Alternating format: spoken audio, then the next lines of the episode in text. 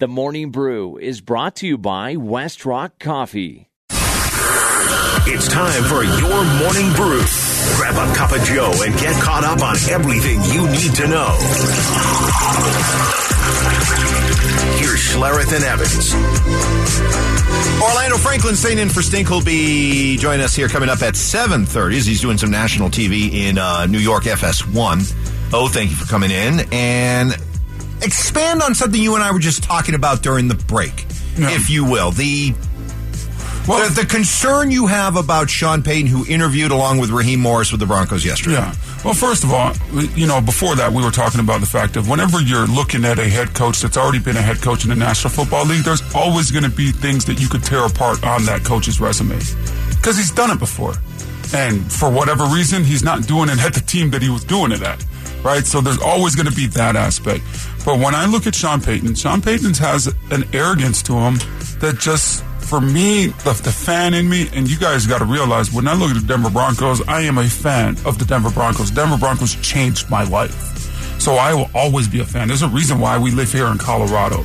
I promise you, it's not because of what's on going on on the ground this morning, right? But the arrogance of Sean Payton, you mix that with the fact that he's going to want a $15 million deal a year. You mix that with after a year, he could now become the GM for the Denver Broncos and what the situation ended up being out there in um, New Orleans when that salary cap is right up against it. And I'm scared. I'm scared of what he would do to this organization if things don't go his way. And right now, just in the NFL locker room, th- there's already arrogance that comes with it. And these guys have all these different personalities where I, I just don't know that Sean Payton coming in from scratch would be the guy. You know, everybody looks at Bill Belichick and, and how New England had won. Well, you had a superstar in Tom Brady that didn't want superstar treatment, right? So when I got to the Saints and saw um, Drew Brees, I was absolutely enamored with him. The way that he worked, the way that he get, went about his business. Heck, we're doing our conditioning test, and I'm watching him kick Adrian Peterson's butt every single time. And he's that leader. He's the face of that organization. So for me, when you have somebody that will follow suit, you're going to be okay. But I don't know that we have anybody that's going to say, "Hey, let's follow suit right away." And he might turn it, he might tear it down because of it. All right, I want I want to push back. I want to debate that that arrogance uh, viewpoint. We'll do that coming up after the brew. But uh, next on the brew, the Nuggets win again, one twenty two to one thirteen. Little twist on this one as head coach Michael Malone was in the uh, health and safety protocols, missed the game.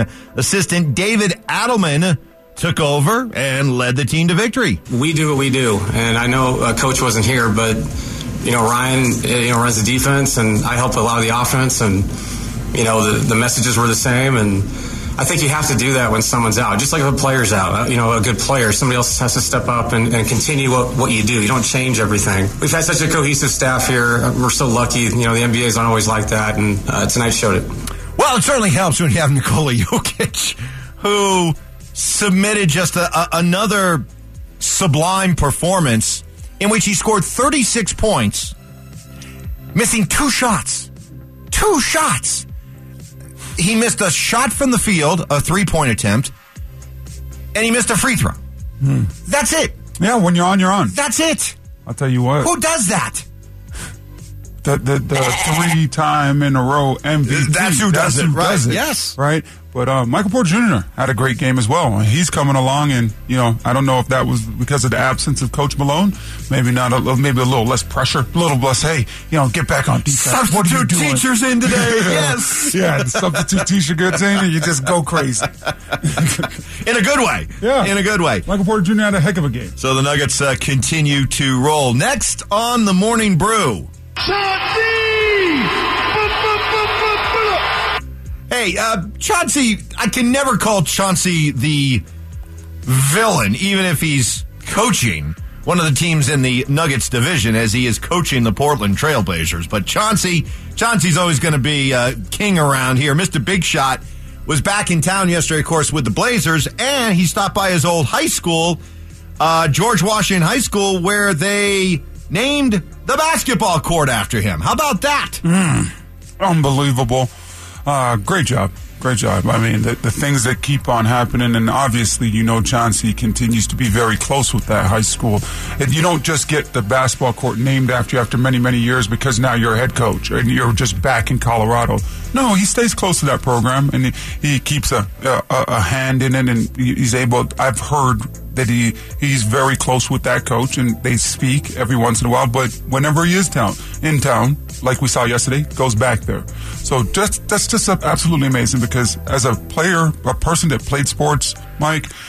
That means the world to these kids to be able to see a, Yeah. guy that's been Yeah. there, that's done it at the highest level. But oh, now you're a coach too.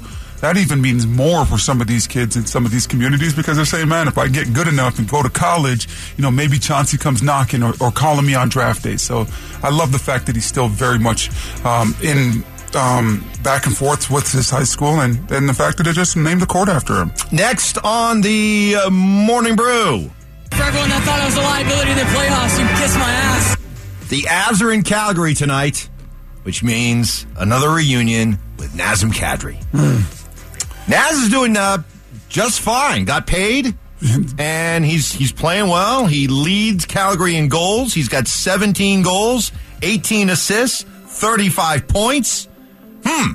Yeah, but it's That not would look that would look good in an Avalanche jersey. Did the Avalanche make a mistake in letting Naz walk? Absolutely. I, I said it right when it was happening. I said it a few weeks ago, and I continue to say it. I think the easier thing to do would have been to get a replacement for Samuel Girard because I know that although Naz was never going to get a seven year deal here, I would have been perfectly fine giving him a four or five year deal here because I truly believe he was the heart and soul of this hockey team. And we've seen so many different guys in and out the lineup and Naz was one of those guys, whether he was in the lineup or out the lineup, he grabs a guy and says, "Hey, let's go." Those guys respond.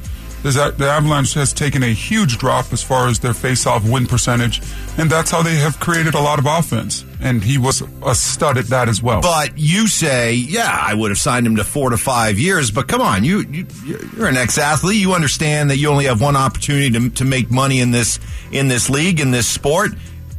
Why should he take a four to five year deal if he knows somebody's going to give him seven, which he got from the Flames? Yeah. So immediately when it, the Avs reached down and they were talking three years, I knew that was never going to get it done.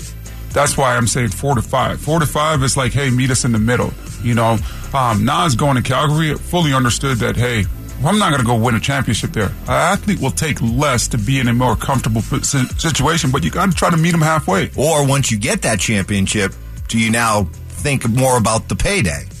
I get what you're saying. That uh, when you haven't won the championship, maybe you are willing to take less to win that championship. But once you win the championship, then are you thinking, "Hey, I got the ring. Now I want to maximize my earning potential." Hey, unfortunately, that is some people's thought process. I've never got that with Naz. Uh, I've known Naz since 2012 uh, and I would go back to Toronto So he went to time. he went to Calgary thinking he's going to win a cup there. I, I th- he went to Calgary thinking that, hey, I just watched a couple people exit Calgary. Hopefully, they, they keep on pushing their chips in the table. This is one sign of them pushing some chips in. Hopefully, they continue to do that. But All I don't think it was just about the money. Valdo for the morning brew.